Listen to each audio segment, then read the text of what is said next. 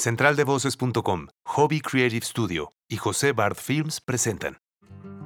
Bienvenidos a Conversaciones Fabia y Masala. Yo soy Fabia Montesfrías. Y yo soy Marcelo Salazar. Detrás de cada proyecto, de cada creación, de cada ser humano que se atreve a trabajar en su propósito de vida, hay un proceso que se traduce en historias, anécdotas, fracasos, situaciones fuertes y éxitos. Encontramos muy relevante compartir contigo cada testimonio para inspirarnos y juntos aprender que a pesar de las pruebas difíciles, siempre es posible encontrar y llevar a cabo nuestra misión.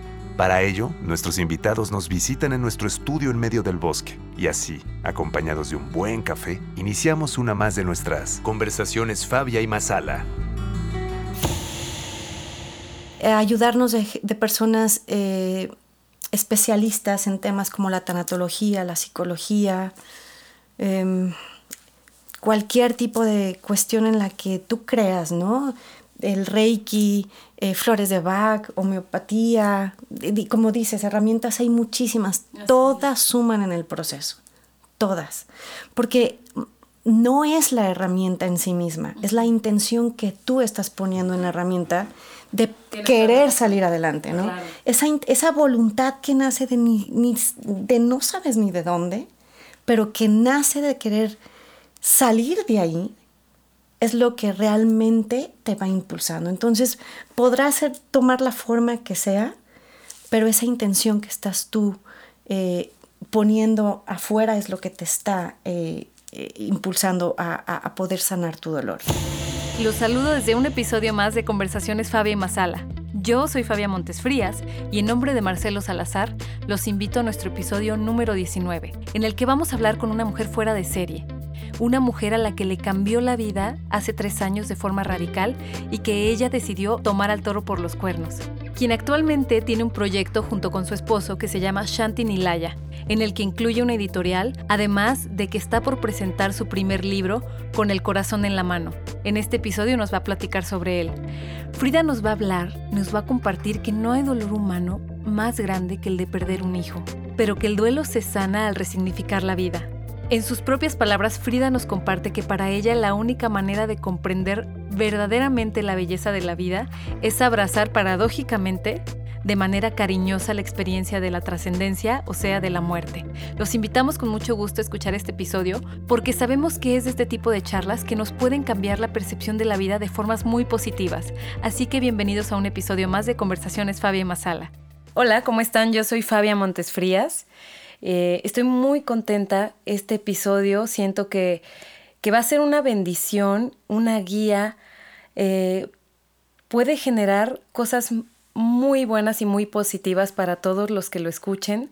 Siento que es un episodio que voy a disfrutar mucho, así como Marcelo Salazar, que está aquí también acompañándome. ¿Cómo estás, Marcelo? Bien, Fabia, muy bien. Estoy completamente de acuerdo con lo que acabas de decir. Creo que es uno de esos episodios que esperamos con muchas ganas, porque además muchas de las personas que, que nos acompañan son gente que conocemos muy cerca, otros más cerca, y la persona que nos acompaña el día de hoy verdaderamente es una, es una persona muy especial, con una relación muy especial y que vamos a ir eh, hablando de ella a lo largo del episodio. Estoy muy contento también y pues creo que le puedes dar la bienvenida, ¿no? Claro que sí. Este, me gustaría decir que es una mujer con una fortaleza impresionante, con un amor incondicional que se desborda. Es una gran maestra, una gran maestra de vida y, siento que una de las frases que, que tenemos muy presente siempre Marcelo y yo es que lo importante es el mensaje, lo importante es lo que te puede generar cada encuentro con cada persona. Y, para nosotros, nuestra querida invitada nos ha dado una de lecciones y una de, momentos muy, muy especiales. Es por eso, bueno, que queremos darle la bienvenida con todo el amor y con todo el gusto a Frida Ojeda. Bienvenida, Frida, ¿cómo estás? Muy bien, me siento muy honrada de estar compartiendo este espacio con ustedes. Muchas gracias, Fabi, por esta bienvenida, por esas palabras. Espero sin duda estar a la altura de esa descripción. No, no hombre, por favor, claro. Queda Pero pequeña, solo vengo a sumar un poquito. De verdad es un placer, muchas gracias. Gracias a ti, Frida, por acompañarnos. Gracias, Frida. Recuerdo que hace aproximadamente, a ver, voy a hacer un poco de cuentas.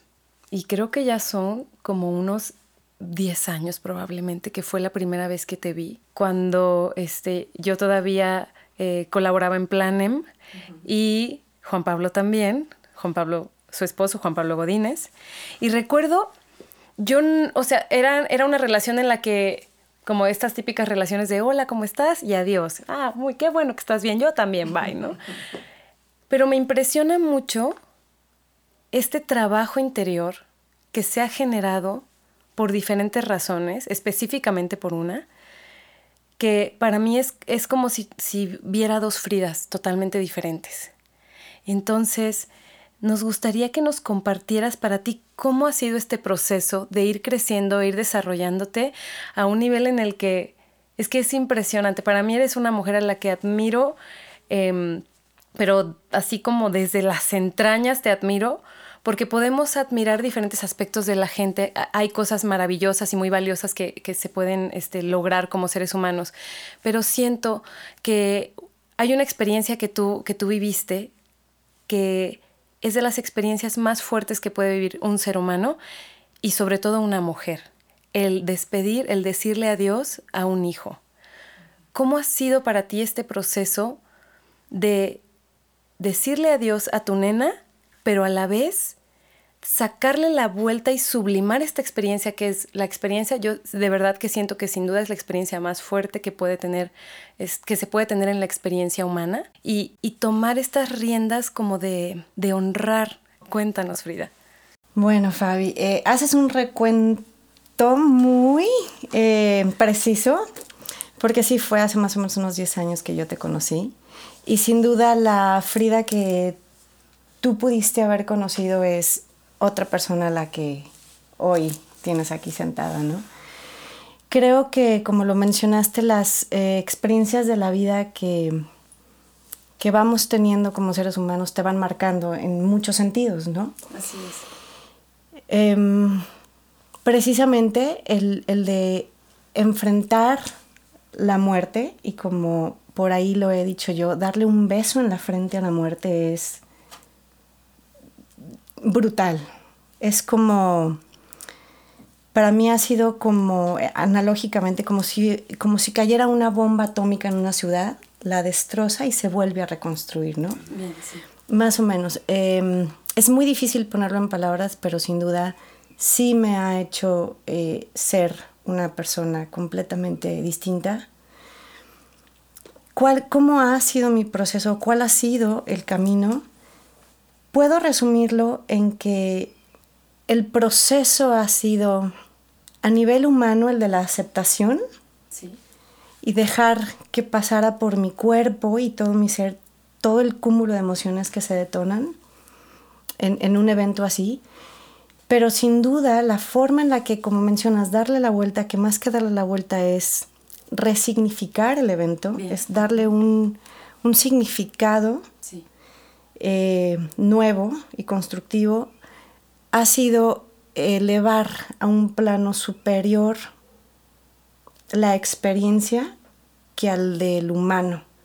Es decir, rendirlo al plano espiritual. Porque para mí humanamente no hay respuestas, no hay un camino que, que humanamente pueda sanar un, un dolor así, ¿no? Pero a nivel del espíritu, no nada más se puede sanar, se resignifica, se, se transforma toda una realidad. Y así es como yo lo he podido enfrentar.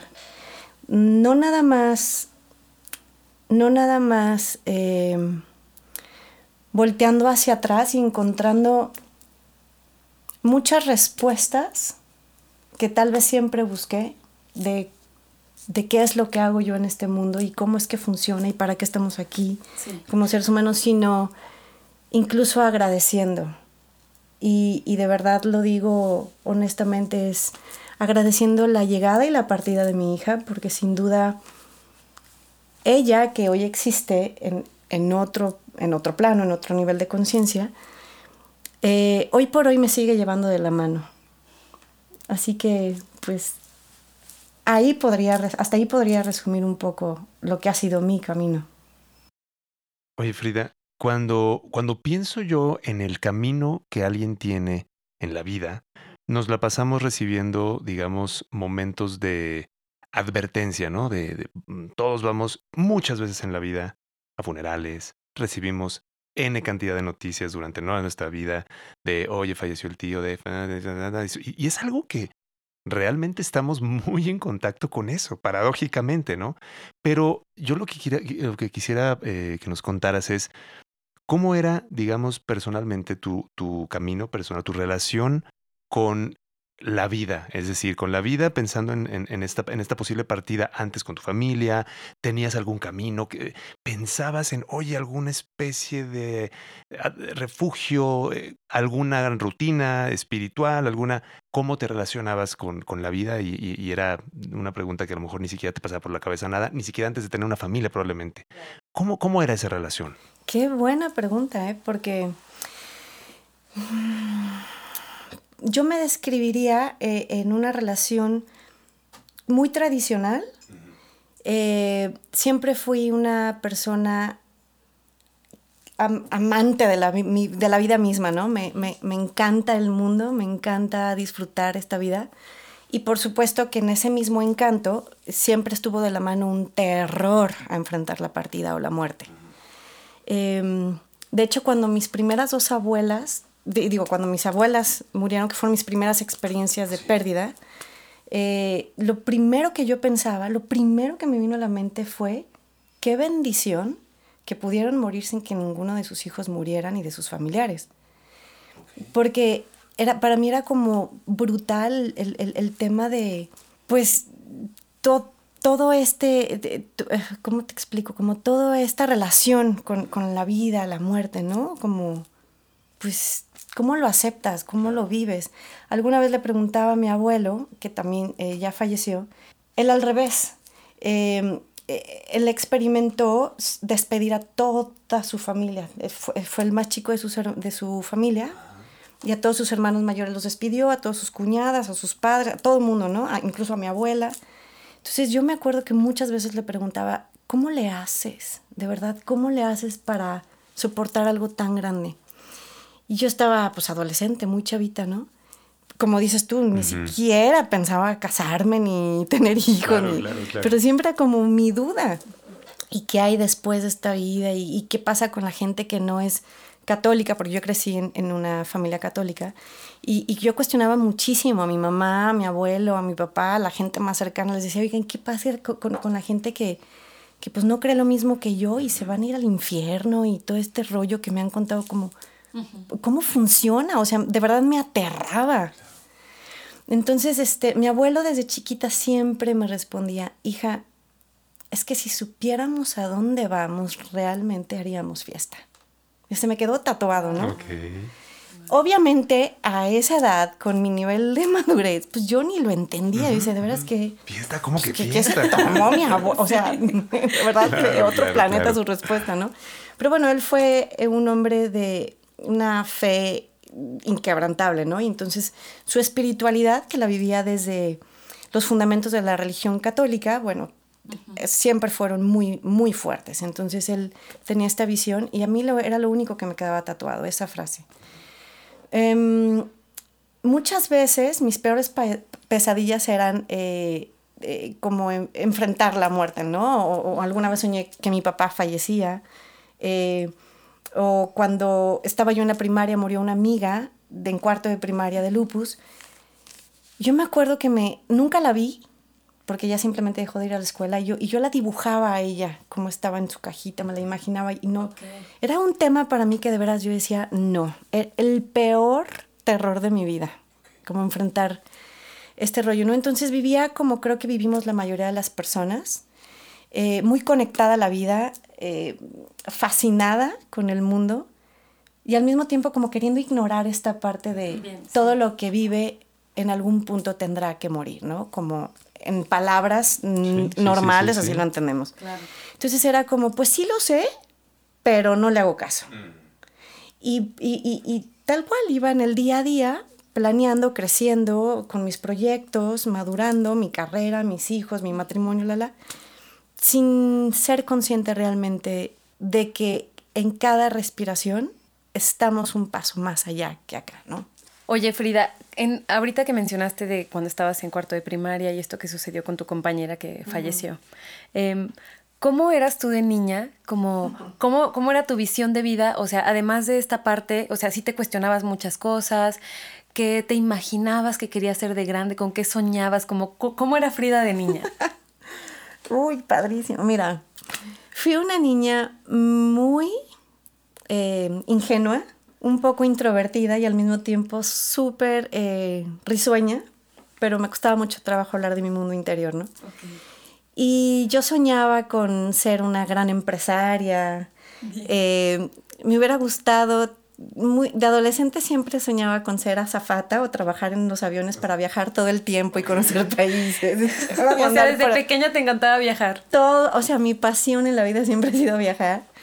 Y, era lo que yo, a mí se me ocurría, yo decía, ah, pues voy a, voy a aprender muchos idiomas para, para trabajar para trabajar de zapata, claro, claro. Y viajar gratis y amanecer en un país un día y, en otro, ¿no? Toda una aventurera. Sí. No tenía muchas ganas de casarme joven, eh, incluso tampoco de ser mamá joven. Lo veía como una posibilidad muy, muy lejana. De repente cuidaba mis, mucho a mis hermanas más chicas entonces, como que yo esa parte de la maternidad ya la tenía muy cubierta. no, no, no, no, Ya habías maternado bastante. es suficiente. Tenía más el impulso de desarrollarme profesionalmente, de brillar como una gran empresaria y títulos y renombre, y jugar en este rol de la vida, ¿no? Así. Y bueno, viene el camino entonces de, de tus dos niños.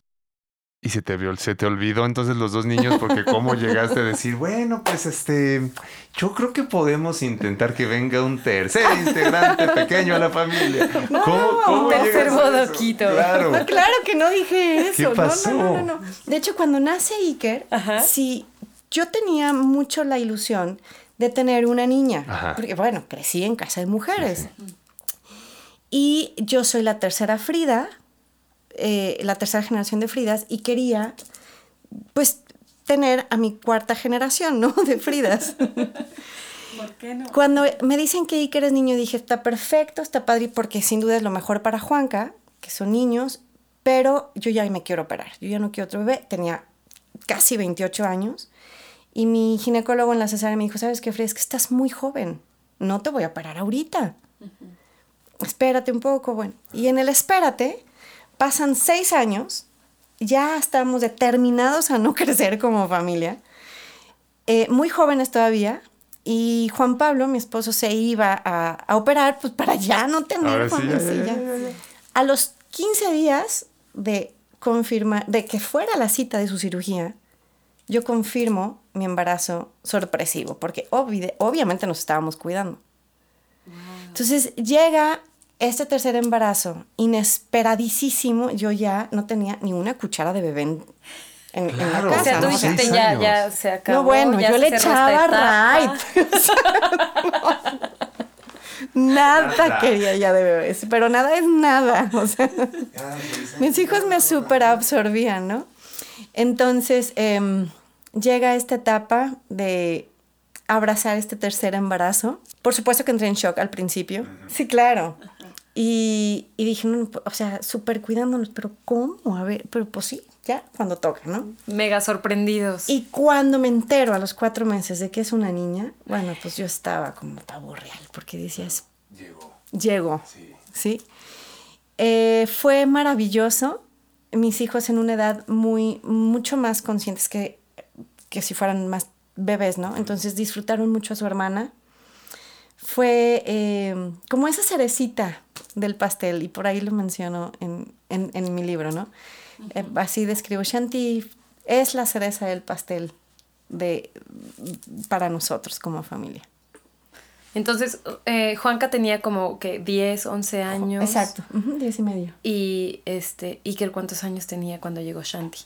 Iba a cumplir 7. Iba a cumplir 7. No, ya estaban, ya, ya, Bueno, prácticamente. Shanti nace el 30 de agosto e Iker eh, cumplió 7 el 18 de septiembre. Se llevaban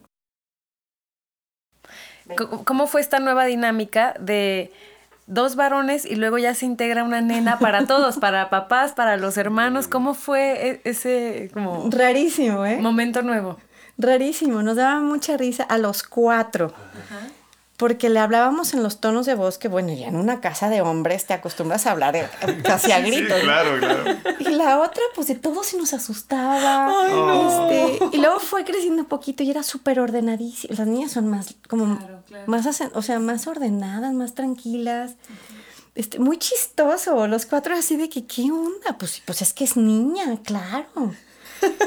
Acostumbrados de otra dinámica completamente. Un ambiente más tosco, más desenfadado, claro. Claro, claro, chistosísimo. Entonces fue muy bonito para, para mí ver cómo mis hijos empezaban a experimentar esta parte de vulnerabilidad y de ternura por lo femenino. Okay. Eh, y, yo, esta, o sea, para mí fue una etapa como de recordar esos primeros años que tuve con mis hermanas, ¿no? Ay, qué hermoso. Entonces como que empezaron a desarrollar su lado femenino y esta sensibilidad. Sí. sí, hasta Juan Pablo, como papá me decía, verdad es que este, le tengo que hablar diferente, claro. O sea, no, no, todo era distinto. Sí, sí, Pasa entonces, este, digo, el, el, el momento de, de, lo que nos describes de esta nueva adaptación familiar en la casa, con, con ellos, ¿no? Con, con, con, tus tres hombres de la casa. ¿Y cómo era esa relación ¿Cómo fue, con, recordando esta, esta infancia que tuviste con tus hermanas, cómo era esa relación madre-hija? ¿Cómo, ¿Cómo empezaste tú a...? Porque supongo que tú también ya con una dinámica con tus hijos ya más grandes, ¿cómo, cómo equilibrabas en, o intentabas equilibrar ese punto de...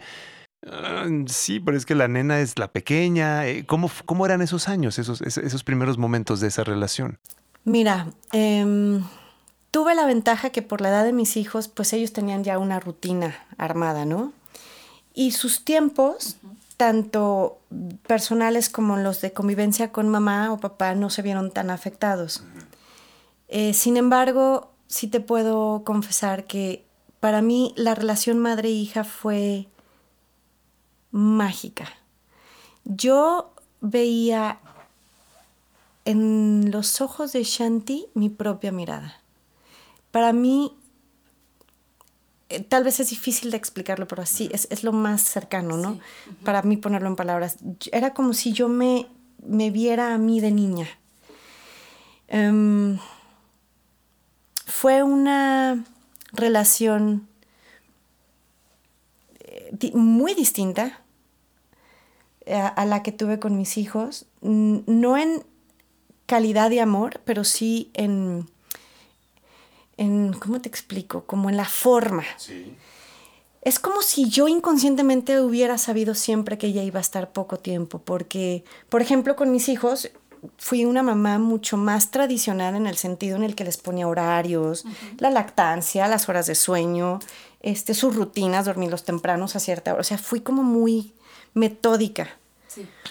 Y con Shanti no no sé si porque era la más chiquita, porque ya pues, yo estaba en otro canal o porque aflojé el cuerpo, no sé, pero a Shanti no le puse horarios, fue todo desde el día cero era lactancia libre demanda, yo dormía en su cuna, ella dormía en mi cuarto, no existían los horarios, o sea, fue como muy extraño, incluso para mí, porque te digo, soy como muy metódica y con ella me experimenté rompiendo muchas de mis estructuras, como tal cual, como si realmente yo a nivel muy inconsciente supiera que tal vez el día que tenía con ella iba a ser el único día, ¿no? Entonces era un deleite.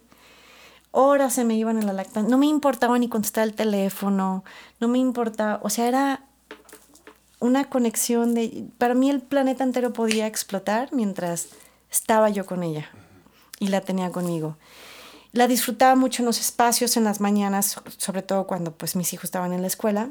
Y a la hora que llegaban mis chamacos, pues ya Shanti estaba en su siesta o, la ponía a jugar un poquito y me ponía a hacer tareas con Iker o pues ya el papel de mamá normal, ¿no? Pero sí, realmente fue una... O sea, cosas tan simples como, mamá, no me quiero bañar, pues que no se bañe, no pasa nada. Pero pues con mis hijos yo no fui así. No sé por qué. Frida, te hago, esta pregunta porque definitivamente, como decía Fabi al inicio, la, fortaleza, el proceso que has atravesado, lo que hemos conocido de ti, lo que nos, ustedes mismos nos han permitido conocer de esta, de esta historia y porque principalmente esto es algo que nos encanta que podamos compartir con la gente que escucha este episodio, ¿no?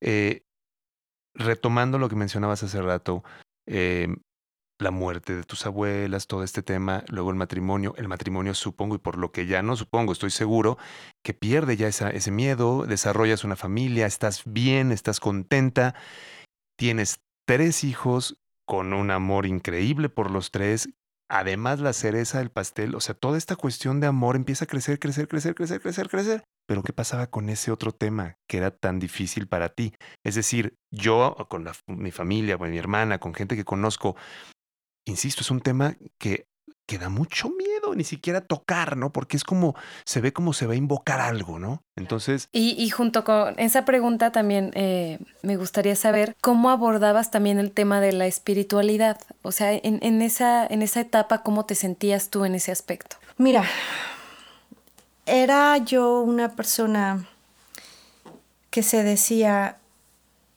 espiritual, pero era más desde la teoría. Siempre he tratado de vivir con una conexión a algo superior a mí, em, pero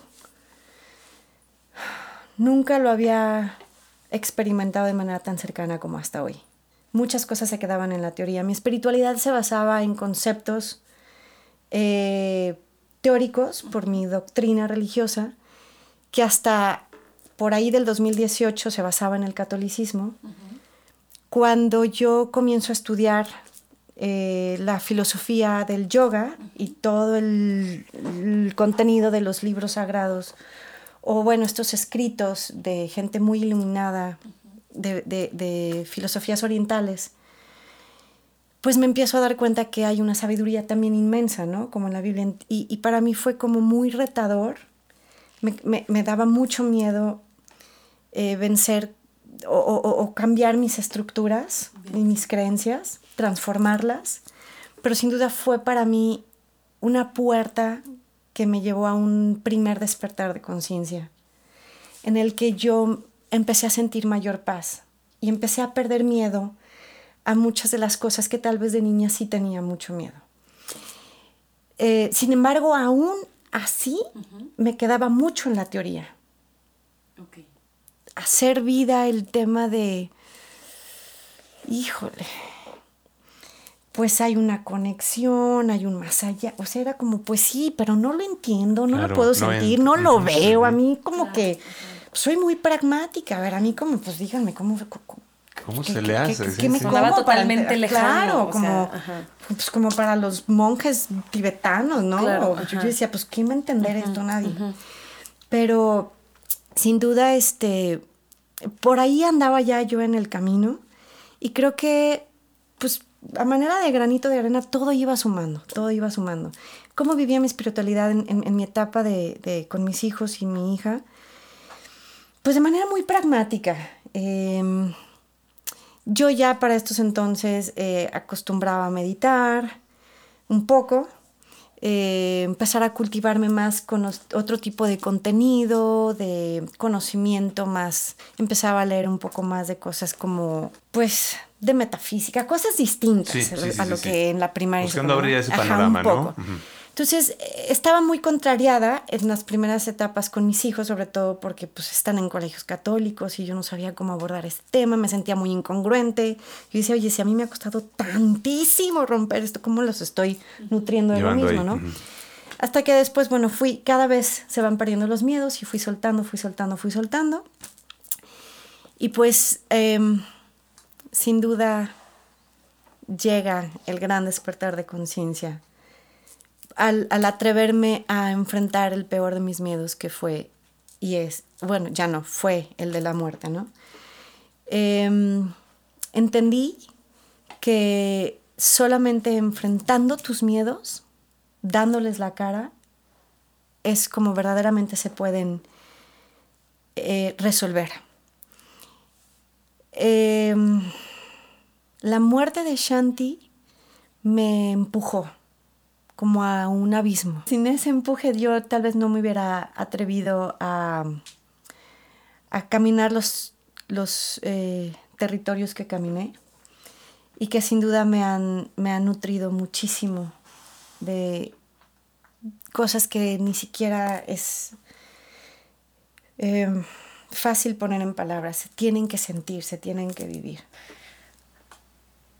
Una de las intenciones más importantes para nosotros de, episodios como este es que finalmente todos hemos vivido, estamos viviendo o viviremos momentos como este. Y es por eso que a nosotros nos interesa mucho sumar, compartir y aprender entre todos.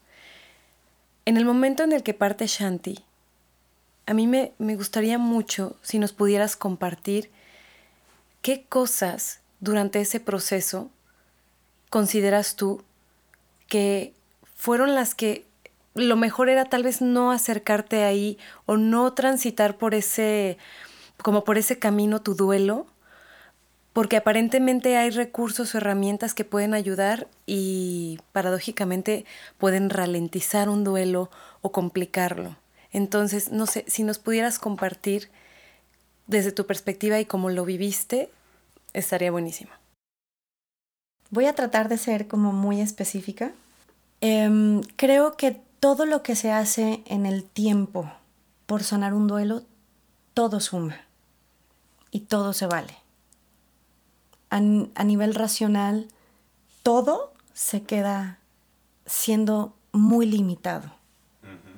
No hay una receta para amanecer al día siguiente y, vibrar en alegría, ¿no? Y decir, bueno, pues me reconecté a la vida. Estoy lista. No, no se puede. Sin embargo, como mencionas, Fabi, hay muchos caminos que lejos de sumar o nutrir de manera positiva eh, ese camino, lo pueden ir deteriorando. Mm, creo que lo que más puede eh, ser poco positivo, perjudicial por así llamarlo, es rodearte de negatividad. El hecho de estar en contacto contigo, respetar mucho tu proceso y ser muy compasivo contigo mismo en el sentido de guardarte si te quieres guardar, compartir hasta donde quieras compartir, estar en donde quieras estar, decir no cuando quieres decir no, no quedar, es, es más, no tienes ni energía para quedar bien ya con nadie, ¿no? Totalmente. Eso es vital, para mí fue vital. Me parece que cuando una persona se eh, está viendo obligada en un momento así de tan profundo dolor a ignorarse, lejos de ir subiendo, se va en un, en, un camino de descenso depresivo. Claro, claro. Y ahora, ¿qué eh, consejos em, le podrías dar a alguien que esté en un punto en el que no le esté pasando bien, pero que quiera salir y si bien no hay recetas, afortunadamente hay herramientas, afortunadamente hay, o sea, en el momento en el que conectamos con, con esas ganas de salir adelante, se presenta esa ayuda, se presentan esas herramientas. ¿Cómo qué podrías eh, recomendarle a alguien que esté pasando por un momento así?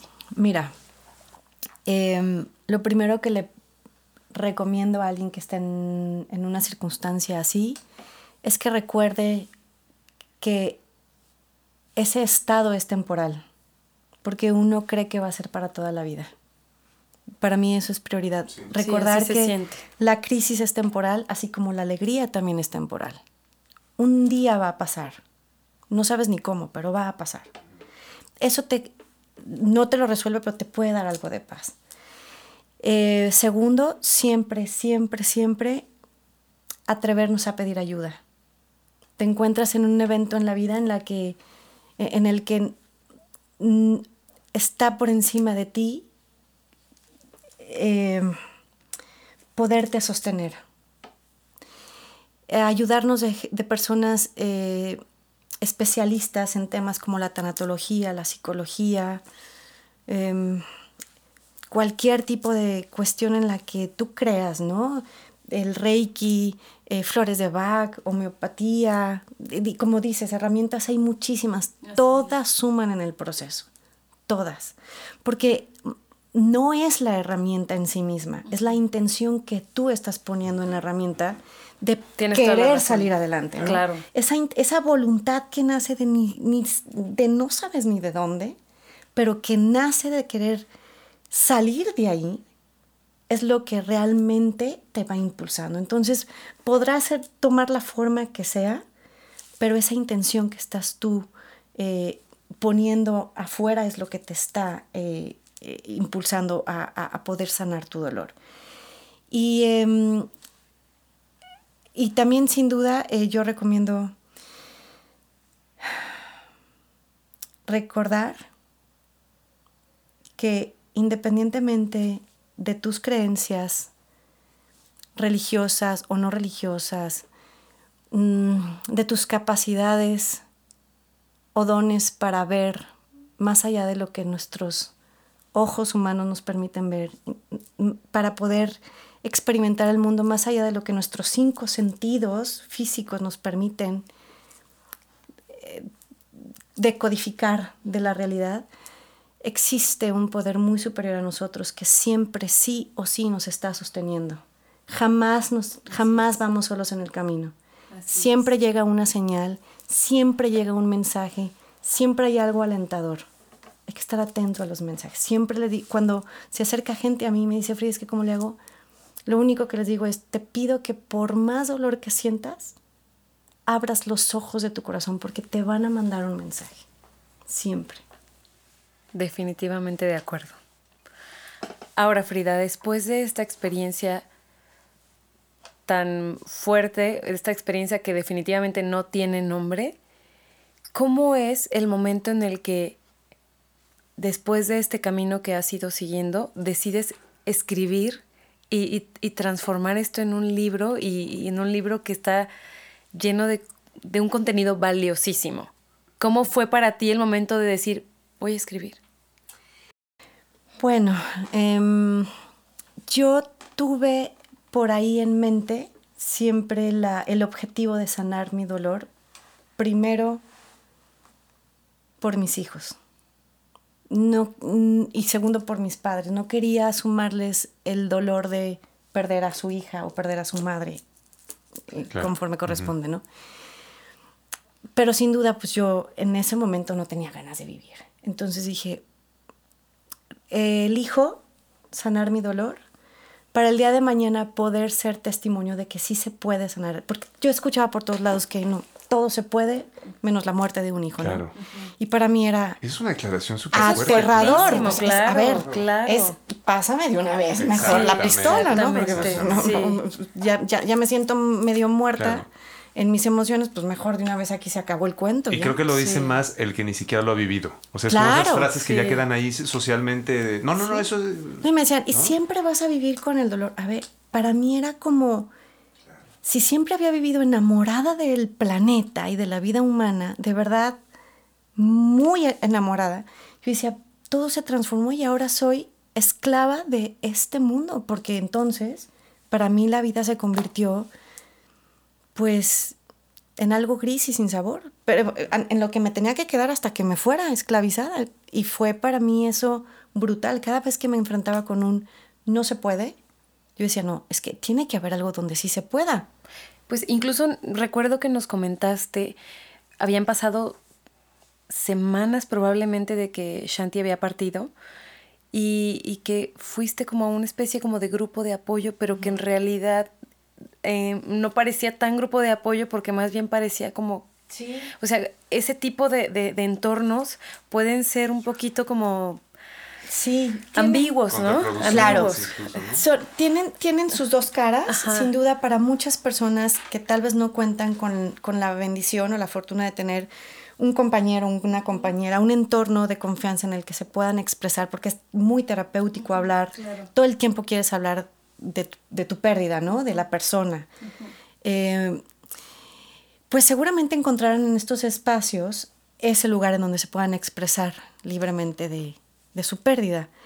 Pero al mismo tiempo, yo cuando llegué ahí me pareció ser un espacio en el que solamente se latigaba sobre la misma herida. Y yo veía señoras ya mayores, te estoy hablando de arriba de 65 años, que tenían duelos de 17, 20 años, en donde cada mes me, me, confesaban que cada mes le seguían llorando a su hijo o a su hija. Y, y, honestamente yo, yo decía, por Dios, no. No, o sea, Dios mío, no puedo creer que, que, que esto funcione así.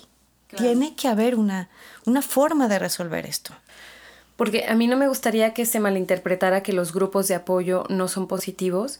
Eh, ahora sí que hay diferentes grupos de apoyo en diferentes lugares y unos son buenísimos y unos hasta tienen como un deadline en el que la gente trabaja y se ayuda entre sí y salen adelante, pero ya pasar una cantidad tremenda de años dentro de un grupo, yo sé que cada proceso es diferente, pero puede ser mucho más dañino y probablemente podría ser, en mi opinión, mucho más, este, puede perjudicar más de lo que puede ayudar o resignificar, ¿no? esa experiencia, o sea, de, lo que se podría hacer con ella, ¿no? Sí, sin duda. Eh, tuve también la oportunidad, digo, hice muchísimas cosas, la verdad es que intenté prácticamente de todo lo que se me fue presentando en el camino, todo. Y conocí otro grupo de, de mamás al, que, al cual me invitaron y lo lideré a una mamá que, que también perdió a su hija a, a, los 15 años. Y esta señora amorosísima eh, de verdad de manera muy positiva lleva a, a quienes vamos por ahí de la mano porque ella también resuelve pero ese es el tema. Tú no puedes eh, llevar de la mano a nadie por un camino que tú no conoces. Hay que transitarlo primero, ¿no? Y por eso mismo yo elegí sanar mi dolor, porque yo quería llevar de la mano pues a mis hijos y después de mis hijos a más personas y de ahí nació la intención de escribir el libro. Nunca en mi vida había escrito. Eh, fuiste de las principales empoderadoras. Qué padre. Junto con otra muy amiga que tengo, y al final resultó una vecina ser una gran escritora y editora, que de la nada también me dijo, Frida, ¿por qué no estás escribiendo? Y la realidad es que dije, bueno, eh, voy a escribir cuando haya sanado mi duelo, porque es de lo que quiero hablar. No quiero hablar del dolor en sí, creo que hay bastante de eso, sino quiero hablar del cómo sanarlo. Y de ahí nació mi intención, pero primero tenía que tenía que transitar yo por ahí para, para poner esas señales, para conocer dónde se da vuelta, dónde hay un tope, dónde hay un bache. Y esa fue mi intención, caminar mi camino sin anestesias, y me refiero a anestesias a no tomar ningún tipo de... Mm, tratamiento paliativo, o sea, nada de pastillas para dormir. Y decía, no, al contrario, quiero estar súper despierta y consciente. Y es la mejor decisión porque eh, probablemente eso puede más bien ralentizar el duelo, ¿no? Sí, eh, cuando se le saca la vuelta al dolor, bueno, es a lo que hoy eh, me he puesto a concluir después de tener mucho contacto con gente que se acerca a mí en estos temas eh, de verdad me he comprobado que mm, duelo no enfrentado es un duelo no resuelto y tarde o temprano se manifiesta. Te alcanza. Tras la pérdida de alguna persona, tal vez no ni tan cercana a ti, ¿no? Pero esa energía de profunda tristeza y soledad no se resuelve si decides guardarla. ¿Cómo plantearse a sí mismo como padre esa posibilidad, no desde el miedo y no desde el cuidado, no te vaya, no, porque eso es digo, impedir que tu hijo viva, ¿no? Pero existe trabajo, meditaciones, algo que tú pudieras decir, mira, podría ser, incluso tú con tus hijos, esta, esta posibilidad de que esto puede suceder, pero desde dónde Como un ejercicio mental, ¿no? Exactamente. ¿Podríamos explorar un poco eso? ¿Crees que pudiera ser algo que la gente podría servirle, dado que es un tema tan complejo? Creo que sí. La respuesta es sí. No nada más creo que podríamos hacer algo, creo que podríamos hacer todo. Vivimos en un país, paradójicamente, em, muy abierto al tema de la muerte. O sea, la festejamos, ¿no? La celebramos todo un día y, hay, un, hay, una idea de, de lo que continúa, ¿no? Pero al mismo tiempo hay un miedo inmenso eh, al grado de convertir el tema en un tabú. Tal vez, y me atrevería a decir que mucho hasta por cuestiones religiosas, eh, sociales, todo, toda nuestra cultura está envuelta de, cuestiones así. No en todo México, en Oaxaca a mí me, sorprendió, porque me fui para allá también en alguna ocasión, este, con, eh, por recomendaciones de, quien es mi numeróloga y tanatóloga. Eh, ella estuvo alguna vez en un, en, una, en un como seminario en Oaxaca de tanatólogos. Y ella me compartía aquí en Guadalajara que cuando estuvo ahí conoció esta parte de la cultura de, de nuestros paisanos del sur en relación a la muerte. Y la experimentan y la viven de forma súper natural, eh, muy en conexión a lo que fue, fue fuimos en un principio a, nivel eh, las primeras civilizaciones, ¿no? Eh, el rollo de que era hasta un honor dejar esta vida, porque dejabas el plano terrenal donde están los aprendizajes pues de la dualidad, de lo complejo, ¿no? Y era como, wow, ya me voy de aquí. Em,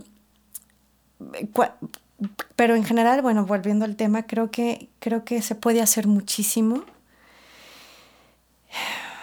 Y en lo corto, en la familia, en el microcosmos, hablarlo de la manera más común y natural, sin, sin el morbo que hoy existe, eh, sin las falsas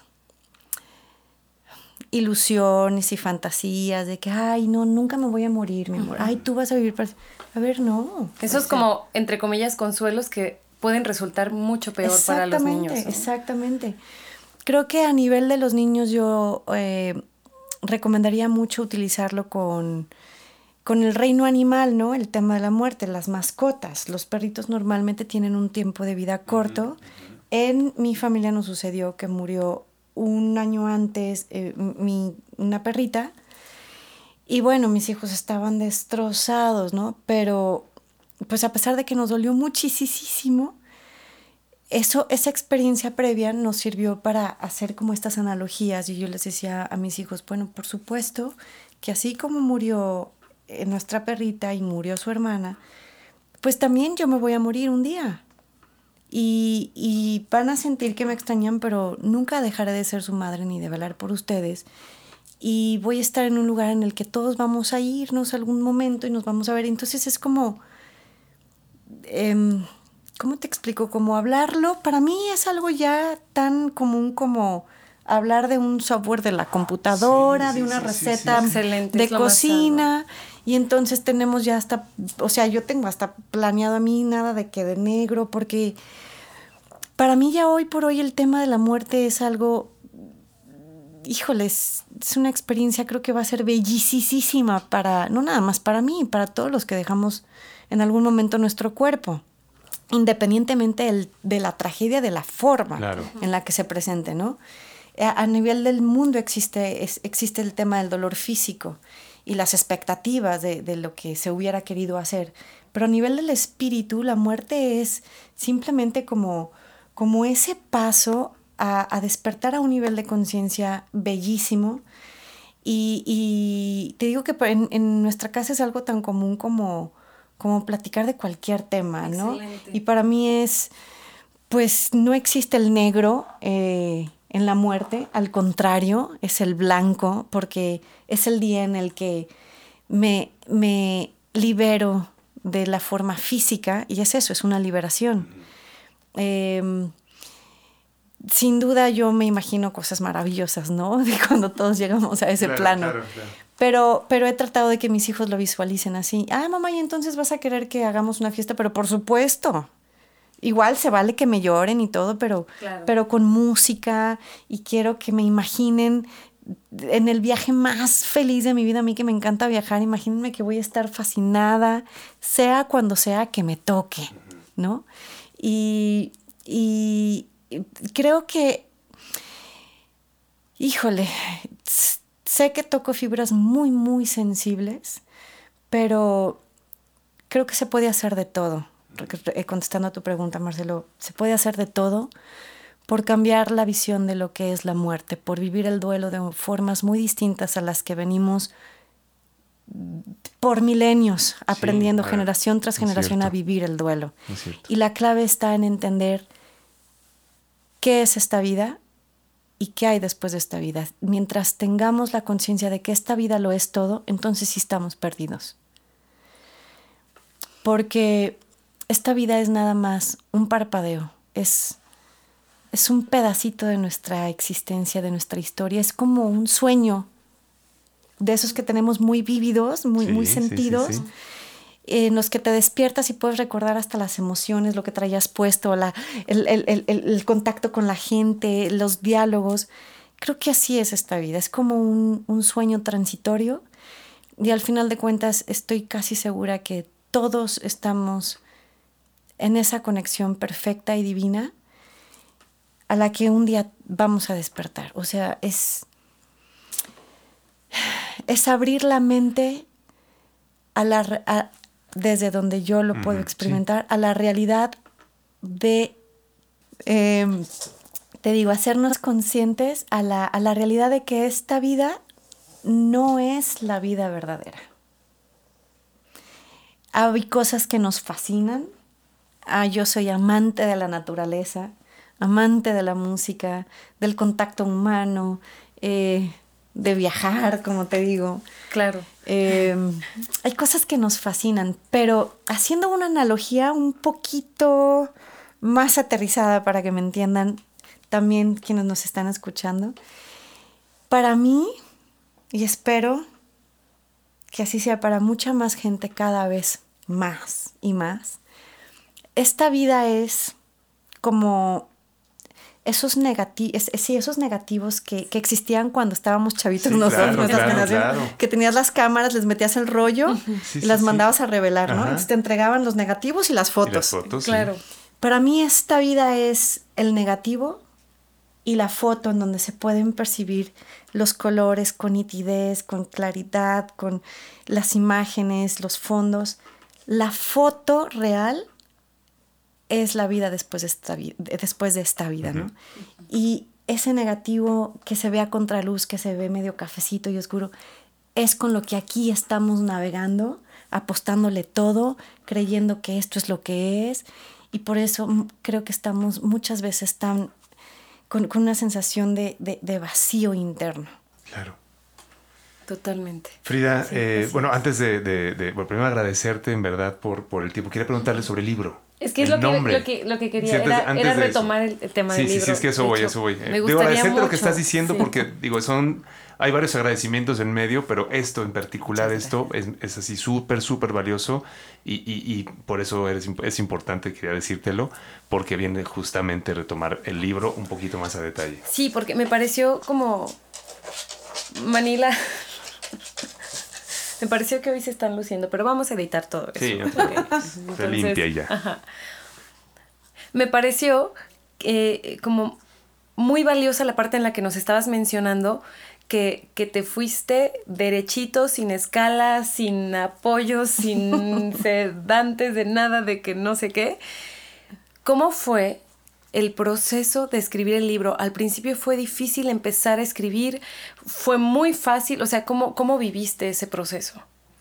Fue muy fácil el proceso de escribir y de desarrollar el libro, porque solo era vaciarme en contenido, ¿no?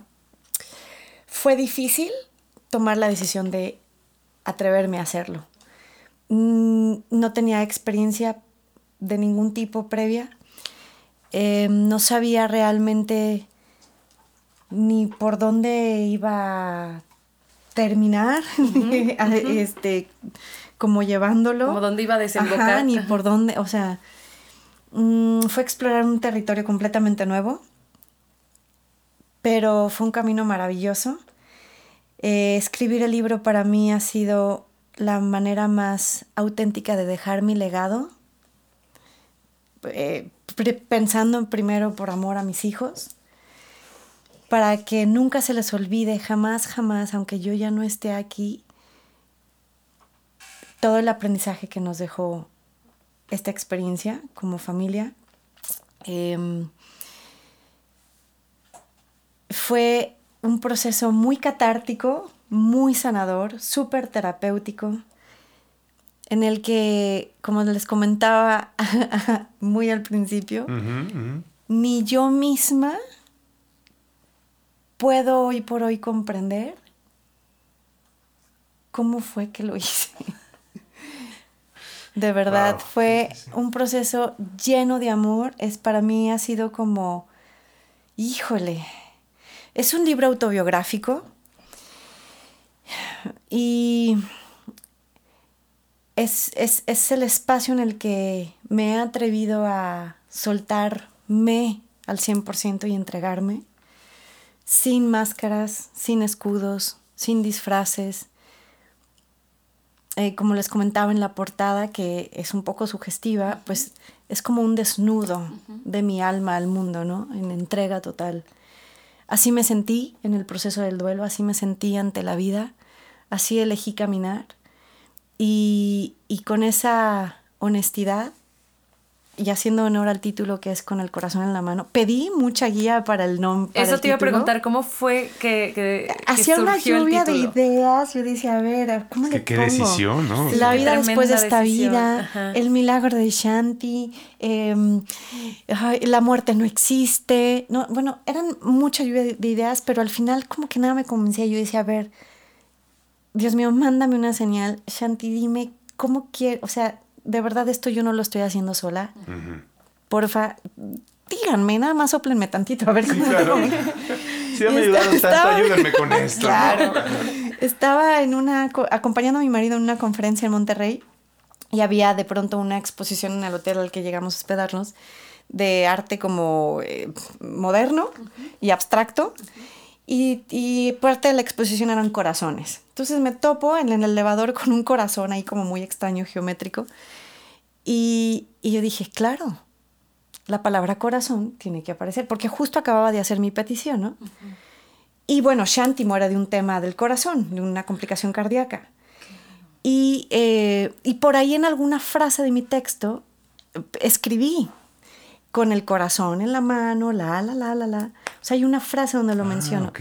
Y entonces dije, claro. Eso es. Claro, ahí está mi señal, ahí está el nombre. Entonces, fue con el corazón en la mano el, título que, que, se quedó. y, y es, es, tal cual como, como lo, lo, termino de visualizar, ¿no? Como una ofrenda, tal cual como dando eso de donde nace lo que mueve al mundo, ¿no? Que es el amor, que tenemos la idea que nace del corazón. El amor para mí es la fuerza más potente, la fuerza creadora, la fuerza que le da sentido a todo y que siempre, siempre, siempre va a estar por encima aún del dolor más profundo. Y pues así quedó.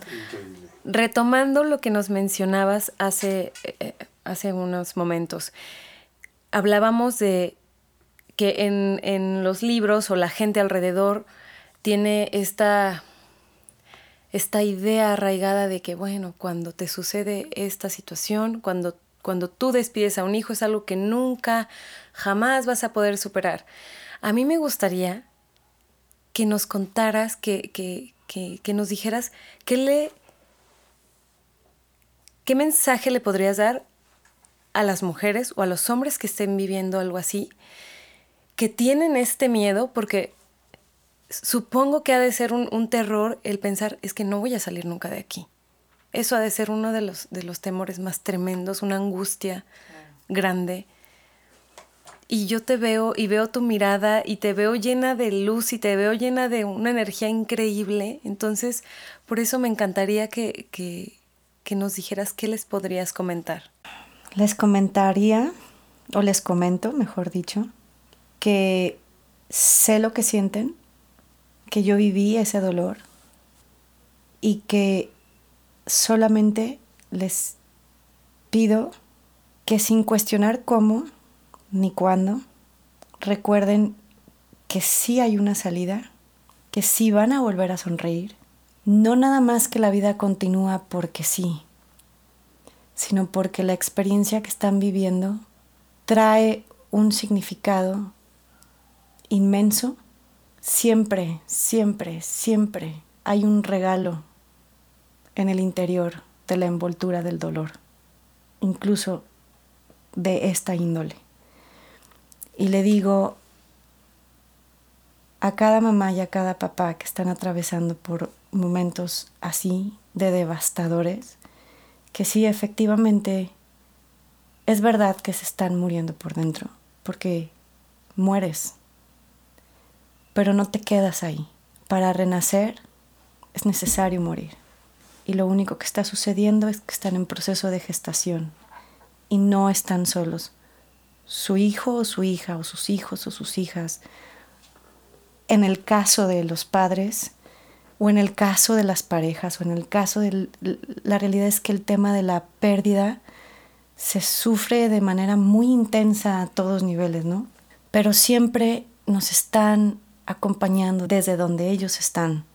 Es necesario limpiar el dolor, desahogar la tristeza y liberar todas esas energías tan densas y de, tan baja vibración para poder conectar con eso que existe, que es la que es que es ese lazo de amor que va más allá de, la experiencia humana, más allá de, de esta vida y de este planeta. Ese amor que existe y sigue vivo y que siempre, siempre existirá, es lo que, es lo que, es ese calorcito que, que nos ayuda a gestarnos de nuevo. Nos estamos en esa etapa de dolor reconstruyendo. Y hay una, pues no sé si es como un cuentito japonés, alguna vez lo leí en, en, este, en esos momentos, en este proceso, eh, que me llamó mucho la atención porque para los japoneses hay un rollo ahí como de que si se rompe una vasija de cerámica, en lugar de tirarla, tienen eh, este, tiene un nombre y se me olvidó. La, la, van pegando de nuevo y la reconstruyen, pero la van pegando con, con pegamento de oro. Y entonces al final lo que ellos reconstruyen termina siendo de muchísimo mayor valor a lo que era. Y la belleza de ese objeto nuevo, reconstruido con otras formas tal vez, es invaluable en comparación, ¿no? Y eso es justo lo que está sucediendo con, cada ser humano que está pasando por un momento de dolor así. Pero en particular a cada mamá y a cada papá que están intentando sobrevivir a la pérdida de sus hijos, de verdad, de verdad, sí hay una salida, sí se sana el dolor, es necesario escupir y vomitar todos los porqués, aunque no haya respuestas, para que entonces lleguen los para qué. Y en el para qué está el significado, está, está el propósito del alma que pactaron juntos antes de llegar a esta encarnación. Está ese regalo que nuestros hijos por infinito amor nos, nos, nos entregan con su partida. Es lo único que podría decirles. Muchísimas gracias de todo corazón estamos encantados, estamos sumamente agradecidos de, que estés aquí, de todo lo que nos has compartido. Nos gustaría saber cuándo vas a presentar eh, eh, tu libro con el corazón en la mano, cuándo lo vamos a poder comprar. Cuéntanos, por favor, ya quiero leerlo. Bueno, el miércoles de la próxima semana eh, se mandan ya los archivos a la imprenta para tenerlos en físico, tener algo de inventario en físico. Y yo pienso que para el lunes justo 9 eh, se van a subir a plataformas virtuales. Así que pues ya es en el transcurso de mediados de este mes. Pues estaremos entonces también a través de, la información del episodio, también pasando esta, los links o lo que, lo que se tenga para que la gente también pueda estar accediendo a él. ¿Hay algún, este, no sé, como alguna red social donde alguien te pueda contactar? Si, o sea, si, si quienes nos están escuchando desean hablar contigo o manifestarte alguna inquietud, lo que sea. Sí, por supuesto. Eh, bueno, así como una red social establecida a nivel profesional, ¿no? Están pues mis perfiles personales a la orden. eh, a, raíz del libro se ha detonado mucho y más ahora te digo que me fui de boca con esta sinergia de querer hacerlo todo y puse eh, se, se, creó la editorial. Y felicidades por la editorial también, qué maravilla. la editorial Shanti Nilaya, obviamente en honor a Shanti. Qué maravilla. Este, y, y bueno, va a haber una página para el libro en particular, eh, pero hasta ahorita están pues mis redes sociales que son Frida Ojeda en Facebook, en Instagram Vamos a poner estos links, no se preocupen, al pie del episodio para que puedan acceder. Está mi correo. Y sí, lo puedes mencionar si quieres. Digo, esto es como para que la gente que quisiera, lo vamos a poner ahí para que alguien que... Yo estoy seguro que vas a conectar con mucha gente a través de este episodio y, gente que de pronto sienta que no hay salida, que no se... Creo que palabras, frases, momentos, creo que, como lo has dicho, es de muchísima ayuda, ¿no? Sí, sin duda. Espero. No, será, será, será, por supuesto. Muchas gracias, Frida, nuevamente. Te queremos mucho, estamos muy agradecidos con este episodio tan hermoso. Y pues gracias también, Marcelo. Gracias, Fabia, gracias en verdad, Frida, también por, por esta visita, por tu generosidad, por el tiempo. Y, bueno, este es tu casa, este es tu espacio. Cuando quieras, aquí estamos. Cuando Muchísimas gracias. Bienvenida de verdad, gracias. Me siento más que honrada, de verdad. muchas gracias, Frida. Nosotros pues, más. Muchísimo más, muchísimo más. Y a la gente que está, que estuvo escuchando este episodio, darle las gracias también. Que sigan pendientes de los siguientes episodios de Conversaciones Fabia y Masala. Hasta pronto y de nuevo gracias por escucharnos. Esto fue el episodio número 19 de Conversaciones Fabia y Masala. Muchas gracias por habernos escuchado. Te invitamos a que nos sigas en nuestras redes sociales, arroba Fabia y Masala. Nos escuchamos en el episodio número 20. Hasta la próxima.